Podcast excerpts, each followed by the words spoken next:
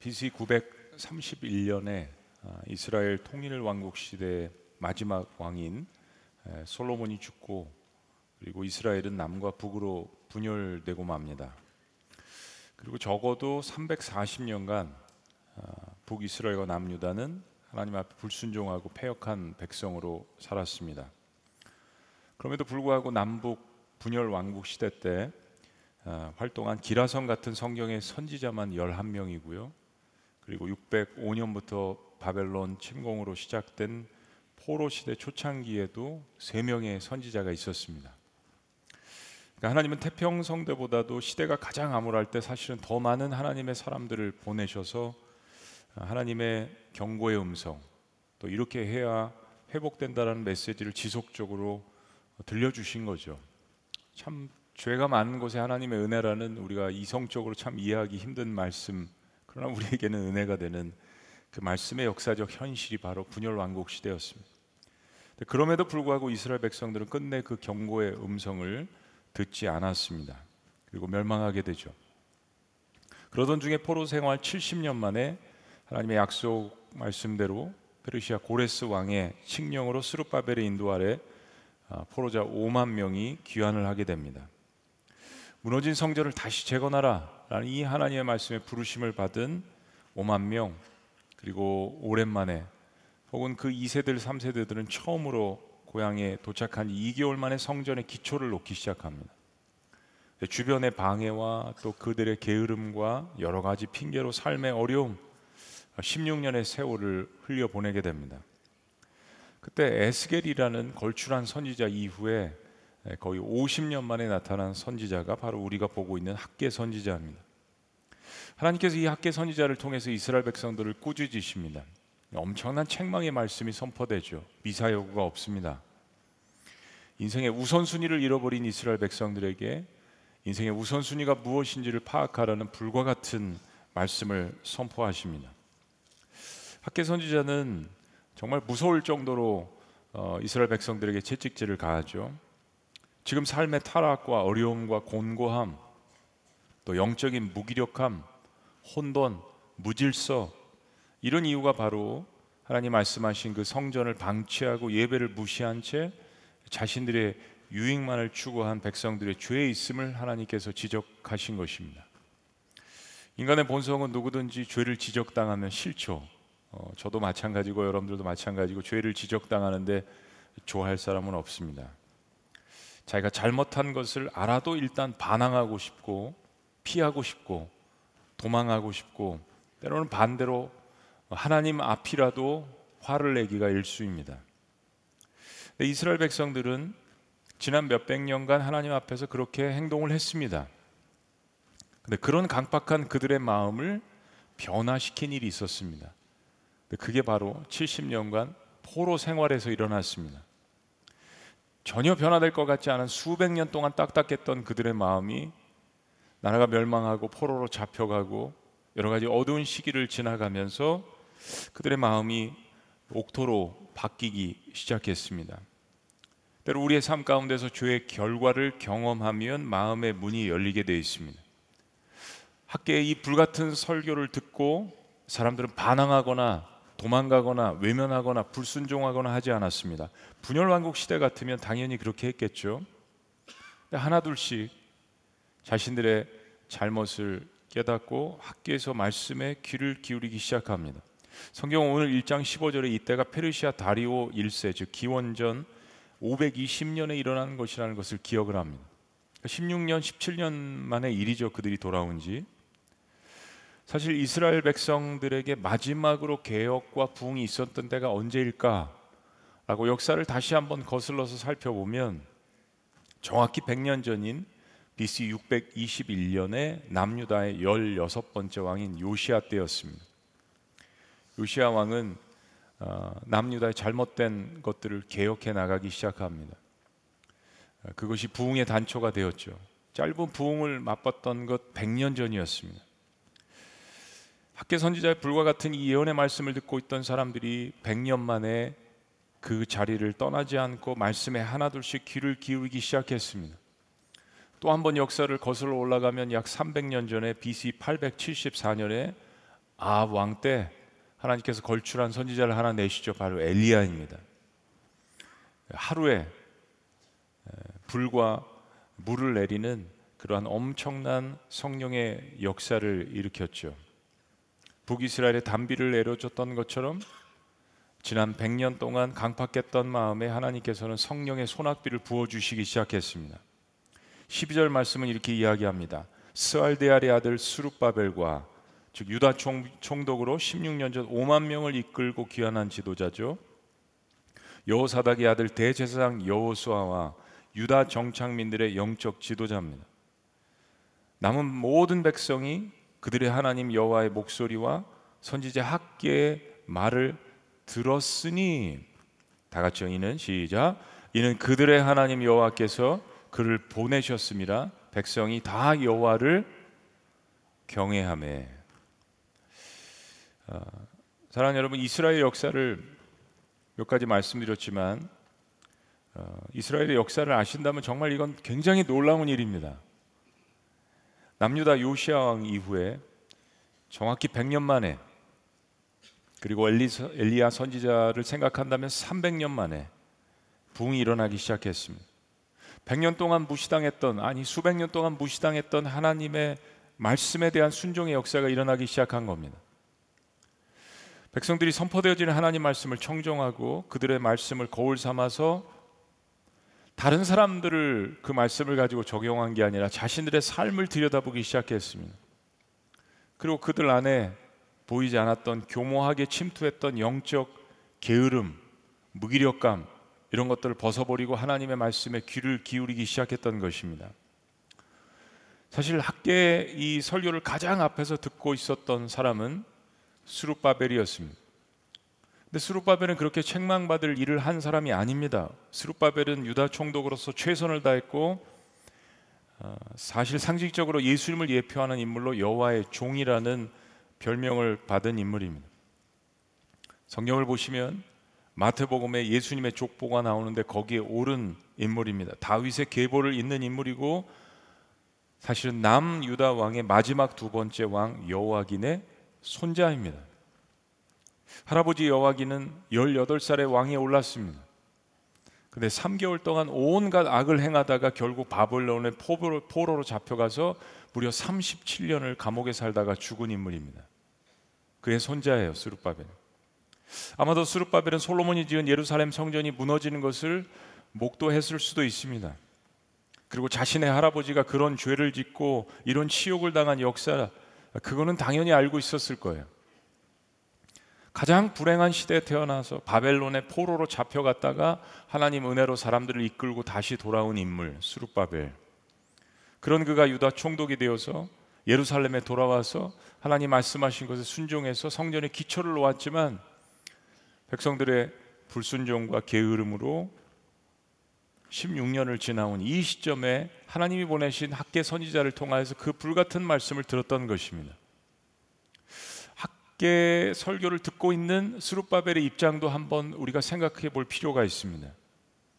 그러한 아픔을 갖고 있는 그러나 지금은 유대 총독의 어떤 높은 지위를 갖고 있는 이 수룹바벨의 마음은 자존심이 상할 수 있는 거죠. 화를 낼 수도 있습니다. 아니 어디서 근본도 없는 저런 선지자가 나타나서 유대 총독인 나에게 이렇게 할 수 있는가? 그런데 수룹바벨은 그러지 않았습니다. 오히려 용기를 내어서 조용히 그 하나님의 말씀을 청종하고 있었습니다. 말씀을 들어보니까 이건 사람의 소리가 아니라 분명히 하나님의 말씀이었습니다. 수르바벨은 자신의 높은 위치에도 불구하고 그것이 하나님의 말씀이라면 용기 있게 받아들일 줄 아는 사람이었습니다. 그게 진짜 용기죠. 또 한 사람, 당시의 영적 리더인 본문 말씀에 나타나 있는 대제사장 여호수아입니다. 모세의 뒤를 이은 여수와 같은 이름이지만 다른 인물이죠. 이 학계의 설교를 듣고 있던 대제사장의 마음은 어땠을까요? 같은 영적 지도자입니다. 그냥 제사장도 아니고 모든 제사장이 무리들을 이끄는 대제사장입니다. 마음 가운데 분노가 생길 수도 있죠. 어디서 감히 대제사장 앞에 저런 설교를 하는가? 저런 대안을 한다고 하는가? 그래도 지난 16년간 유다 총독 스룹바벨과 내가 최선을 다했는데 이게 도대체 무슨 이야기인가? 라고 마음 가운데 분노가 생길 수도 있었을 것입니다. 여호수아는 그런 개인적인 감정보다는 과거의 아픈 역사를 회상하면서 다시는 이런 일이 생겨서는 안 되겠다라는 마음에 각오를 했을 거예요. 왜냐하면 그 역시 과거가 있습니다. 대제사장 여호수아는 예루살렘이 멸망당할 때 당시 느부갓네살 왕에 의해서 살해된 대제사장 스라야의 손자입니다. 그리고 바벨론으로 잡혀간 마지막 제사장 여호사닥의 아들입니다. 오히려 스룹바벨보다도 이 말씀을 들으면서 이 설교를 들으면서 정말 마음 가운데 피눈물을 흘렸던 인물은 대제사장 여호수아였을 것입니다. 학계의 설교를 하나님의 말씀을 듣고 있던 이 두 남자들은 과거의 조상들과 같은 이와 같은 역사를 반복하고 싶지 않았습니다. 그들은 높은 영적 지도자임에도 불구하고 선포된 하나님의 말씀 앞에 그들의 위치와 자존심을 내려놓았습니다. 왜냐하면 하나님의 말씀하시니까요. 여러분 신앙의 참된 용기가 뭘까요? 목소리 큰 사람, 자기 이성과 합리로서 자기 판단으로 계속 주장하는 사람, 일을 온갖 일을 다 도맡아서 하는 사람, 어떤 것이 우리 신앙에 있어서 가장 근본적인 참된 용기일까요? 저를 포함해서 이 자리에 있는 모든 분들 우리가 하나님의 말씀을 받으면서 우리에게 있어서 신앙의 참된 용기라는 것이 무엇일까요? 바로 천지를 주관하시는 내가 믿는 나의 주인이라고 믿는 그 하나님의 말씀이 선포되어질 때 그 말씀 가운데서 내 삶이 드러나기를 원하고 그 말씀 앞에서 나의 삶을 비추어 보기를 원하고 그리고 그 말씀이 나의 삶을 들추어낼 때 그 말씀에 대해서 나의 삶을 회개하고 돌이킬 줄 아는 인생 그것이 인생 가운데 하나님 앞에서 가장 용기 있는 인생이 아니겠습니까? 그게 사실은 기본적으로 은혜 받고 구원받은 자녀들의 증거입니다. 이거 하나님 말씀이야. 내가 말씀을 읽을 때, 묵상할 때, 선포되어질 때, 말씀을 나눌 때 이거 하나님의 말씀인데 이 말씀 들어보니까 내 삶이 드러나네. 이 부분 하나님 앞에 가져와야지. 여러분하고 그렇게 마음 먹고 그렇게 행동하고 그렇게 적용하는 것이 사실은 아주 기본적인 구원받은 자녀들의 증거입니다. 진짜 성경에 용기 있는 남자들 수룹바벨과 여호수아가 등장합니다. 내 위치가 이런데 나는 유다 지역 총동인데 나는 대제사장인데 그들은 그런 마음을 가지고 하나님 앞에 나아가지 않았습니다. 이거 하나님 말씀이네. 나를 여기까지 인도하신 분도 하나님이시고 이제 내일 나를 인도하실 분도 하나님이신데 이 말씀을 주실 때 그들은 그들의 위치와 그들의 상황과 모든 것들을 하나님 앞에 철저하게 내려놓았습니다. 근데 지도자들이 앞에 서 있는 지도자들이 그러하니까 그들과 함께 있던 모든 백성들도 동일하게 하나님의 말씀을 청종하기 시작했습니다. 눈에는 보이지 않았지만 사방팔방으로 그들의 마음은 흩어져 있었고 게을렀고 무너져 있었던 심령들, 폐허가 되었던 그 마음의 성전들이 하나 둘씩 말씀을 들으면서 서로가 조합되고 연합하고 모이기 시작했습니다. 12절의 백성들의 이 반응을 보면 두 가지 단어가 나오는데요. 하나님의 말씀을 샤마 주의 깊게 경청했다라고 이야기합니다. 그 이유는 백성들이 하나님을 야레 경외했기 때문이라고 기록, 기록 합니다. 경외가 무슨 뜻입니까? 하나님을 사랑하면서도 두려워하는 것, 두려워하면서도 사랑하는 것. 쉬운 단어로 이야기하면 존중했다란 이야기입니다. 야레 하나님을 존중했기 때문에 학계를 통하여서 선포되어진 그 하나님의 말씀을 샤마 주의 깊게 경청했다는 이야기입니다.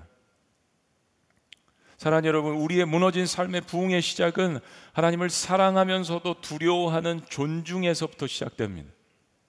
하나님을 존중하지 않으면 그것은 예배가 아닙니다. 하나님을 존중하지 않으면 그것은 신앙생활이 아닙니다. 인생의 가장 용기 있는 결단, 하나님을 사랑하고 두려워하고 두려워하면서도 사랑하는 존중, 하나님을 존중하는 것 예배가 다시 회복되는 분기점입니다. 하나님 앞에서 방자하게 행하지 않는 것, 그분이 어떤 분이신 줄 알기 때문에 그분을 친구로 삼을 정도로 사랑하면서도 그분이 말씀하실 때 두렵고 떨리는 마음으로 그 말씀을 받을 줄 아는 사람, 그분은 친구인 동시에 나의 영적인 아버지이시기 때문에 이 균형을 잃지 않고 예배하는 것 이거 하나님의 자녀됨, 백성됨의 증거입니다. 그랬더니 이번에 어떤 일이 벌어졌습니까? 학계 선지자를 통해서 그렇게 무지, 무섭게 꾸지람하시던 하나님께서 겸손하게 순응하며 하나님의 말씀을 듣던 수르바벨과 여호수아 그리고 말씀대로 모든 백성들에게 하나님은 실로 오랜만에 위로의 말씀을 하십니다. 자, 사랑하는 여러분, 축복의 말씀을 받을 준비가 되어 있으십니까? 자, 13절 말씀 다 같이 읽으십니다. 13절. 같이 시작.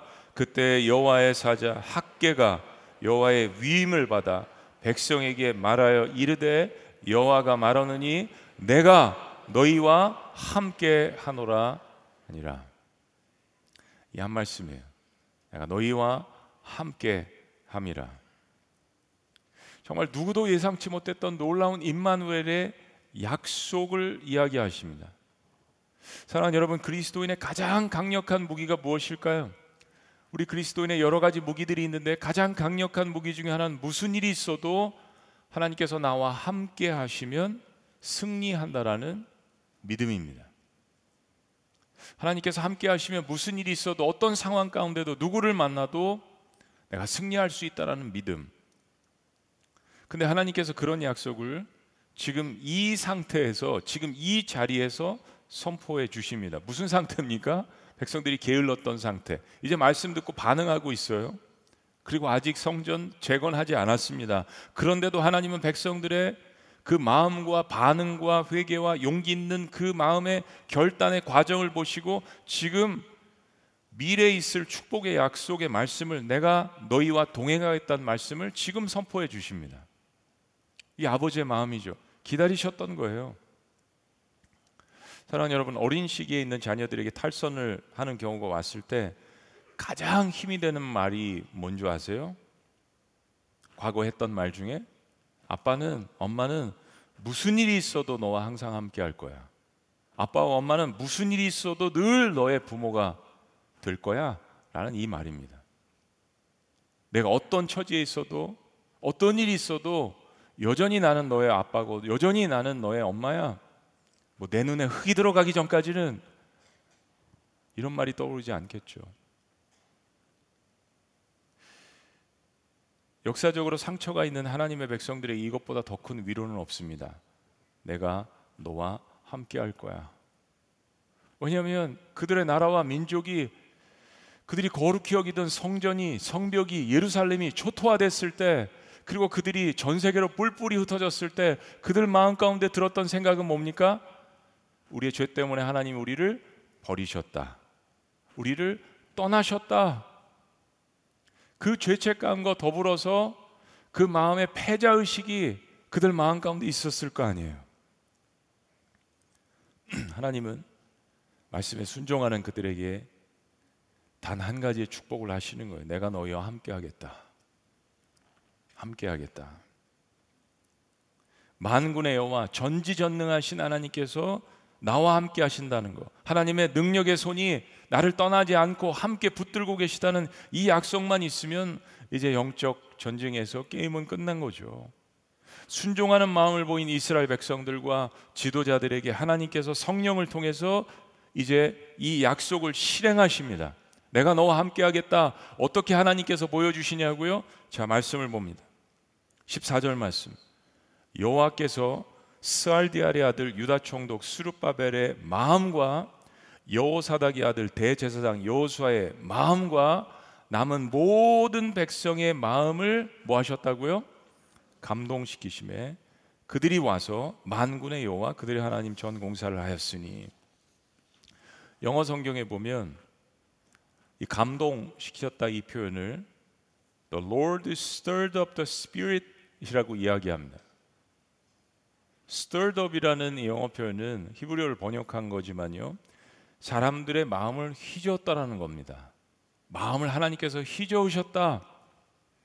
근데 옛날 한국말 성경, 개혁 한글 성경이 저는 조금 가끔 마음에 드는 단어들이 있잖아. 옛날 성경이 우리는 지금 하나님의 영이 그들의 마음을 감동시켰다는데 옛날 성경을 보시면 하나님이 백성들의 마음을 흥분시키심에 그랬습니다.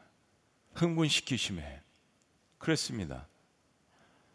하나님은 포로에서 돌아와서 사명을 잃어버린 채 지쳐 있고 낙담해 있고 죄책감에 있고 패배 의식에 있고 완전한 영적 무기력감 가운데 그래도 살아야 되니까 자신들의 일들만 유익만 취하는 그러면서 마음 가운데 우리가 뭘 하나? 우리 같은 존재가 무슨 하나님의 일을 하나? 무슨 역사를 다시 이룰 수 있나 자신들이 또 살아왔던 과거를 알 거 아닙니까? 하나님이 주신 시간, 물질, 지난 16년간 우리가 낭비했는데 하나님께서 나 같은 존재를 다시 쓰시겠나? 그리고 책망의 말씀을 들으니까 마음 가운데 두려웠을 것입니다. 그런데도 불구하고 여호수아를 비롯해서 수룹바벨을 비롯해서 지도자들이 다시 한번 하나님의 말씀을 붙들고자 하는 용기를 보이니까 모든 백성들이 함께 다 같이 일어났습니다. 그리고 결단합니다. 그때 하나님께서 그들의 마음을 북돋아 주시는 거죠. 성령의 역할 가운데 하나 우리의 마음을 북돋아 주시는 겁니다. 걱정하지 마. 내가 너와 함께 할게. 그리고 그들의 마음을 가라앉은 그 마음을 사명을 받았던 마음, 잊어버렸던 그 마음을 흥분시키십니다. stirred up. 영어 표현해 보니까 이 마음을 영으로 표현했습니다. The Lord stirred up the spirit. 그들의 영을 하나님께서 감동시키셨다는 이야기입니다. 수룹바벨의 마음, 대제사장 요수의 마음, 그리고 모든 백성들의 마음. 원래 히브리 원문에 보면 the remnant of the people 남은 자들 구약에는 남은 자들 사상이 있습니다. 돌아온 자들 그리고 끝까지 하나님을 붙든 자들 남은 자들 하나님의 신이 한 사람 한 사람 모든 백성들의 영에 직접적인 감동을 주시고 그들의 마음을 다시 한번 흥분시키셨습니다. 하나님의 역사는 사람이 한다고 되는 게 아니죠. 교회가 세상 공동체와 다른 것 기도해야 합니다. 하나님의 영에 감동이 돼야 합니다. 하나님의 성령이 감동을 주시면 아무리 어려운 일도 사실은 기독교 공동체는 불가능한 일을 해내는 공동체이고 불가능한 일이기 때문에 기도를 하는 공동체고 불가능한 일이기 때문에 하나님 앞에 기적을 간구하는 공동체가 아니겠습니까? 그것이 내 개인적인 삶도 그렇고 가정도 그렇고 가문도 그렇고 특별히 교회 공동체는 더욱더 그러해야 되지 않겠습니까? 모든 일을 이성과 판단으로만 해결한다면 왜 우리가 하나님을 신뢰하고 세상 공동체와 다르다라고 이야기할 수 있겠습니까? 성전을 재건하는 것 불가능한 역사였습니다.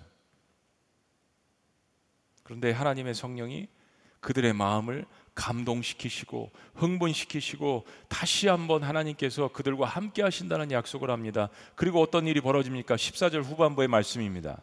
그들이 와서 만군의 여호와 그들의 하나님의 전 공사를 시작했습니다. 백성들은 처음 설교를 들은 지 3주가 조금 지났는데요. 이미 그들은 하나님의 말씀에 순종해서 성전을 건축하느라 분주하게 움직이고 있었습니다. 그들은 지금까지의 불순종으로 인생에 잃어버린 시간들을 부끄러워했겠죠. 그리고 그 시간을 만회하려고 성경에 있는 어떤 이야기들보다도 어떤 부흥의 역사보다도 즉각적으로 반응하고 있습니다. 매튜 엘리라는 주석가는 이 구절에 대해서 이렇게 이야기합니다. 시간을 허비한 자들은 시간을 아껴서 만회할 필요가 있다라는 것을 명심하라. 우리가 선한 일을 하는데 꾸물거리는 시간이 길었다면 우리는 우리의 어리석음을 깨닫는, 깨닫자마자 더욱 서둘러서 그 일을 하지 않으면 안 된다. 왜냐하면 인생이 짧으니까요. 인생이 한계가 있으니까요. 즉시 말씀 가운데 깨닫는 대로 우리는 하나님께서 맡겨주신 그 일을 실행하는 것이 중요합니다. 그게 옳다라고 생각한다면, 그게 정말 하나님의 말씀이라고 생각한다면, 순종해서 실천에 옮기는 것이 중요하죠. 그래야 바다가 갈라지죠. 요단강에 발을 담그자마자 바다가 갈라진 것처럼 15절 말씀은 하나님의 때가 이루어짐을 나타납니다. 그때는 다리오 왕 제2년 여섯째 달 24일이었더라. BC 520년 16년이 지나간 시점을 이야기합니다. 학계 선지자, 총독 스룹바벨, 대제사장 여호수아 그리고 모든 백성들은 하나가 되었습니다. 지도자들과 따르는 백성들이 하나가 됐습니다. 그리고 그들에게는 공동의 목표가 생겼습니다. 자기 자신만의 일들을 돌보았던 지난 16년간의 일을 뒤로 하고 무너진 성전을 다시 재건하라는 역사적인 사명을 받았습니다. 그리고 무엇보다 그 하나님께서 주신 공동의 목표를 통하여서 흩어져 있었던 사람들의 마음이 하나로 모이기 시작했습니다. 무엇보다도 사실은 그 이면에는 무너진 예배를 회복하라는 하나님의 말씀이 있었던 거죠. 열정도 없고 영적으로 무기력한 마음에 하나님께서 성령을 통해서 다시 마음에 불을 붙여 주셨습니다. 목표가 없었던 인생, 하나님께서 주셨던 사명으로 다시 한번 타오르기 시작했습니다. 그래서 그들은 서로 이렇게 외쳤을 거예요. 여호와의 영광을 위하여, 여호와의 영광을 위하여 하나님의 역사를 우리 함께 이룹시다.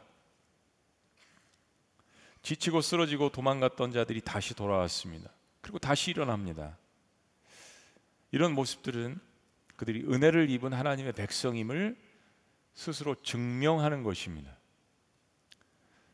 하나님께서 말씀하실 때 거기 반응할 수 있는 능력은 사실은 내가 아니라 내 안에 있는 성경 말씀처럼 스피릿 성령님입니다.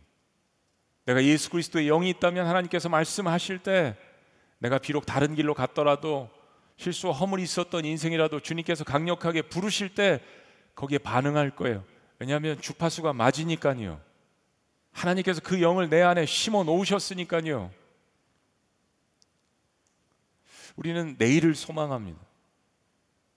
세상이 내일에 대해서 부정적으로 이야기하더라도 나만큼은 소망을 갖고 싶은 존재가 인간입니다. 본능적인 우리의 모습이죠. 근데 성경은 우리에게 도전하는 거예요. 내일 긍정적인 미래, 소망 있는 미래를 꿈꾸려면 오늘 결단하라고 이야기하는 겁니다.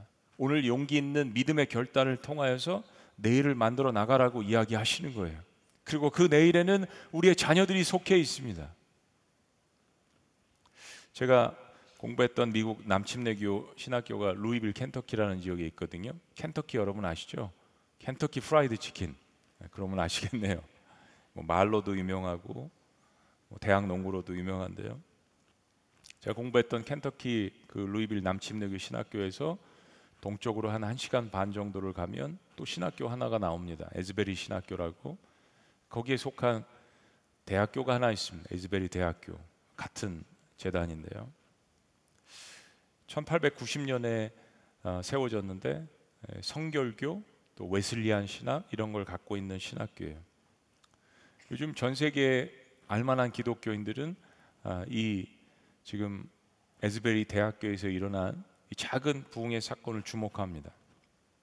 세계적인 방송이 뭐 기독교 방송이 아닌 CNN에서도 이거를 계속 취재를 할 정도로 이 사건은 전 세계적으로 이슈가 되고 있습니다.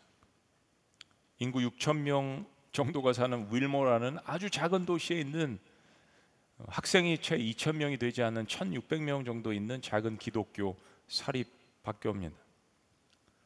여기를 방문하려고 여기 예배를 드리려고 기도를 하려고 모여드는 사람들 때문에 주변의 교통들이 다 혼잡하고 모텔과 숙소가 다 차 있어서 기다리면서 차에서 잠을 자고 다음 예배를 기다립니다. 2월 8일 채플 예배에서 시작된 이 24시간 계속되는 예배는 계속해서 자발적으로 학생들이 어, 어떤 특별한 리더와 프로그램이 있는 것이 아니라 기도와 찬양과 고백이 이어지고 있습니다. 그래서 동시간대 온라인으로 전 세계에서 함께 수많은 청년들이 예배를 드리고 있습니다.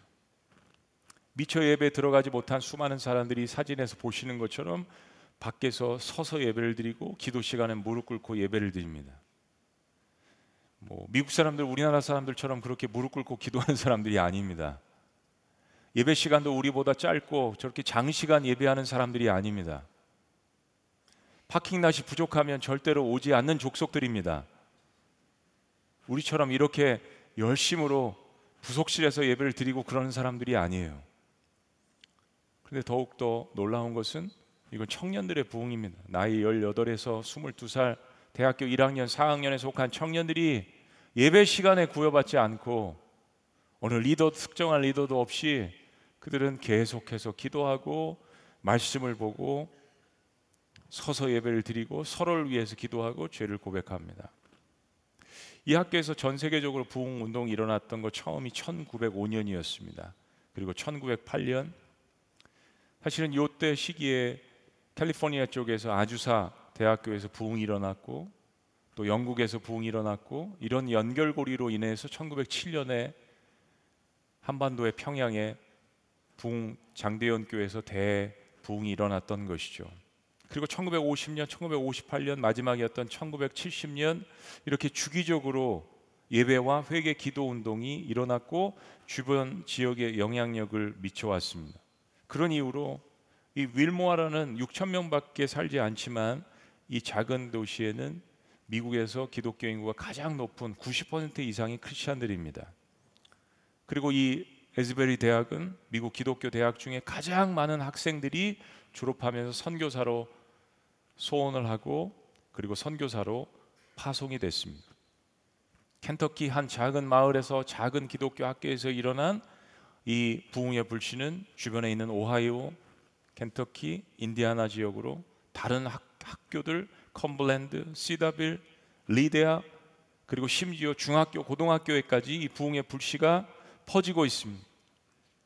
장시간 예배하고 기도하고 멈추질 않고 예배하는 이 놀라운 계속적인 예배 가운데에서 주변에 사람들이 모여옵니다. 중학생도 모여오고 초등학생도 모여오고 그리고 함께 무릎 꿇고 기도합니다. 누가 그렇게 하라고 해서 한 것이 아니라 성령께서 그들의 마음을 흥분시키시니까 학생들은 자발적으로 그 모임에 참여를 합니다.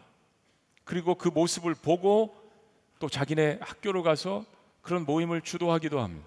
근데 이 예배 시작은 채플에서 한 목사님이 한 젊은 목사님이 로마서 12장 본문으로 실천하는 사랑이라는 주제로 설교를 하면서 시작됐습니다. 그리고 마지막에 이렇게 이야기했습니다. 기도회를 인도하면서 하나님의 사랑을 배우기 전에는 이 채플을 떠나지 말라. 하나님의 사랑에 대해서 설교했는데 하나님의 사랑을 경험하고 하나님의 사랑을 느끼기 전에는 이 예배를 떠나지 말라. 그 하나님의 사랑을 경험하도록 하나님 앞에 부르짖어라. 하나님께서 채워 주실 수 있도록 그리고 학생들에게 도전한 거예요. 근데 어느 한 학생이 미움과 증오와 시기로 가득 찬 자신의 죄를 고백을 했습니다. 공개적으로 고백을 한 거예요. 그리고 다른 학생들도 연이어서 죄를 고백하고 회개하는 시간과 기도로 이어졌습니다. 이런 소식을 듣고 청년들이나 청소년들이 각 학교의 당국자들에게 우리도 교실 빌려달라고 우리도 기도하고 싶다고 세 명, 다섯 명, 열 명 그렇게 모여서 기도하던 것이 또 그 학교에 부흥의 불씨가 번지게 됐습니다. 이런 모임을 시작하는 데는 용기가 필요하죠. 결단이 필요합니다. 그냥 보고 듣는 것과 그래 나에게도 하나님의 영이 거하시는데 나도 기도하고 싶고 나도 연합하고 싶고 나도 죄를 회개하고 싶고 나도 계속해서 찬양하고 싶고 예배하고 싶은데 이거를 젊은 청년들이 마음 가운데 가졌다는 이야기입니다. 저는 우리 지구촌 교회도 우리 청년들 가운데서도 우리 학생부에서도 우리 초등부에서도 이런 놀라운 성령의 역사가 일어나기를 기대하고 있습니다. 누군가 공개적으로 죄를 회개하는 것은 대단한 용기가 필요한 것입니다. 근데 아이들이 이런 것들을 주도하고 그들 마음 가운데 순수한 마음으로 하나님 앞에 기도하면서 기대하면서 그런 용기 있는 결단들을 했다라는 거죠. 하나님의 역사는 우리의 부끄러움과 수치와 무기력함을 능가하시는 능력이 있습니다. 우리가 이런 예배를 사모하지 않으면 어떤 예배를 사모하시겠습니까? 이런 기도회를 사모하지 않는다면 어떤 기도회를 사모하시겠습니까? 이런 찬양을 사모하지 않는다면 어떤 찬양을 하나님 앞에 올려드리시겠습니까? 열정이 없는 예배, 감이 없는 말씀, 진정성이 없는 기도, 기쁨과 사랑이 없는 찬양, 이거 하나님이 다 받으실 수가 없습니다. 왜냐하면 그분은 거룩하신 영이시기 때문입니다. 아무리 많은 것들을 준비해도 육으로 예배하는 모든 것들은 하나님이 받으실 수 없는 살아계신 하나님입니다. 그러나 황폐한 땅이라도 그들이 비록 오랫동안 게을렀더라 할지라도 그들이 하나님 말씀에 용기 있게 순종했을 때 하나님께서는 내가 너희와 함께 하겠다라는 약속을 하셨습니다. 그리고 그 약속을 지키시기 위해서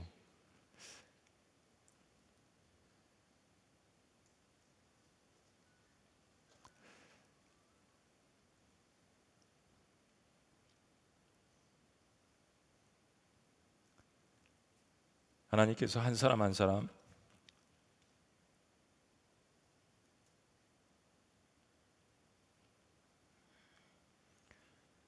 그들의 마음을 감동시키시고 흥분시키셨습니다.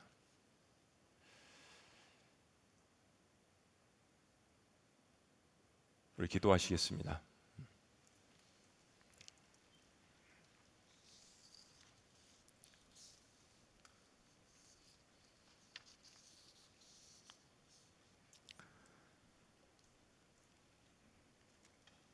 70년 만에 포로에서 돌아온 이스라엘 백성들 사실 우리 한반도의 역사도 크게 다르지 않습니다. 그렇죠. 36년간 일제의 치하에서 모욕과 고통을 받았던 민족입니다. 불과 70년 전에 6.25 전쟁의 아픔을 경험했던 민족입니다. 수르바벨과 돌아온 5만 명이 보았던 예루살렘의 황폐한 땅이 바로 우리 민족의 모습이었습니다. 근데 우리는 그 폐허 가운데에서 하나님 말씀에 순종하기 시작했습니다.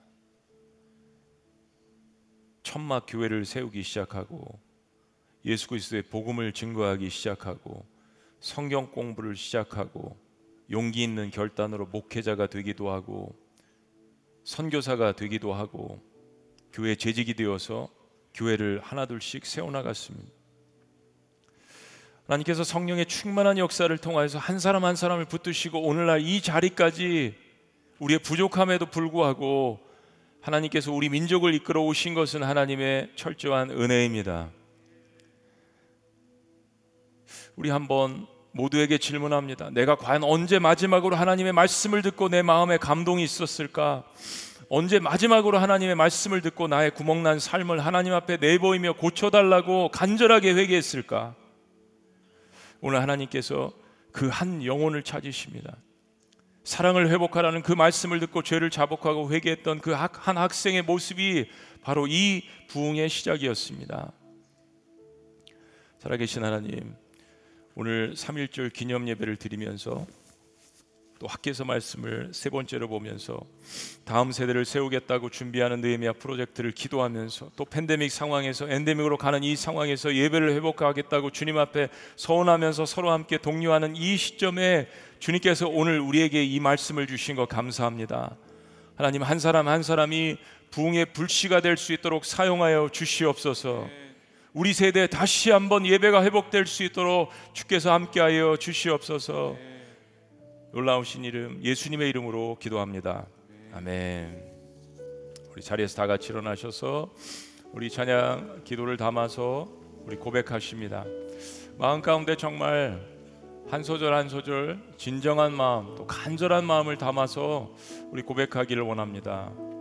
주 예수의 얼굴을 구합니다. 예배하는 세대 일어나기를 원합니다. 함께 찬양합니다. 예수의 얼굴을 구하며 예배하는 세대 일어나 주 위에 살며 주위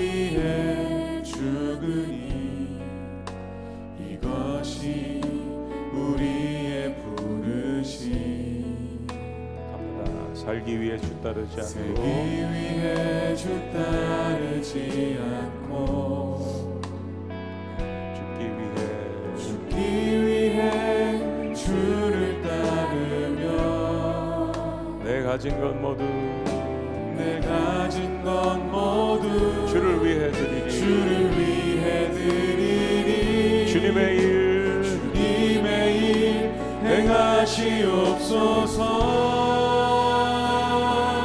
고백합니다. 주님 다시 한번 부흥을 주소서. 다시 한번 부흥을 주소서.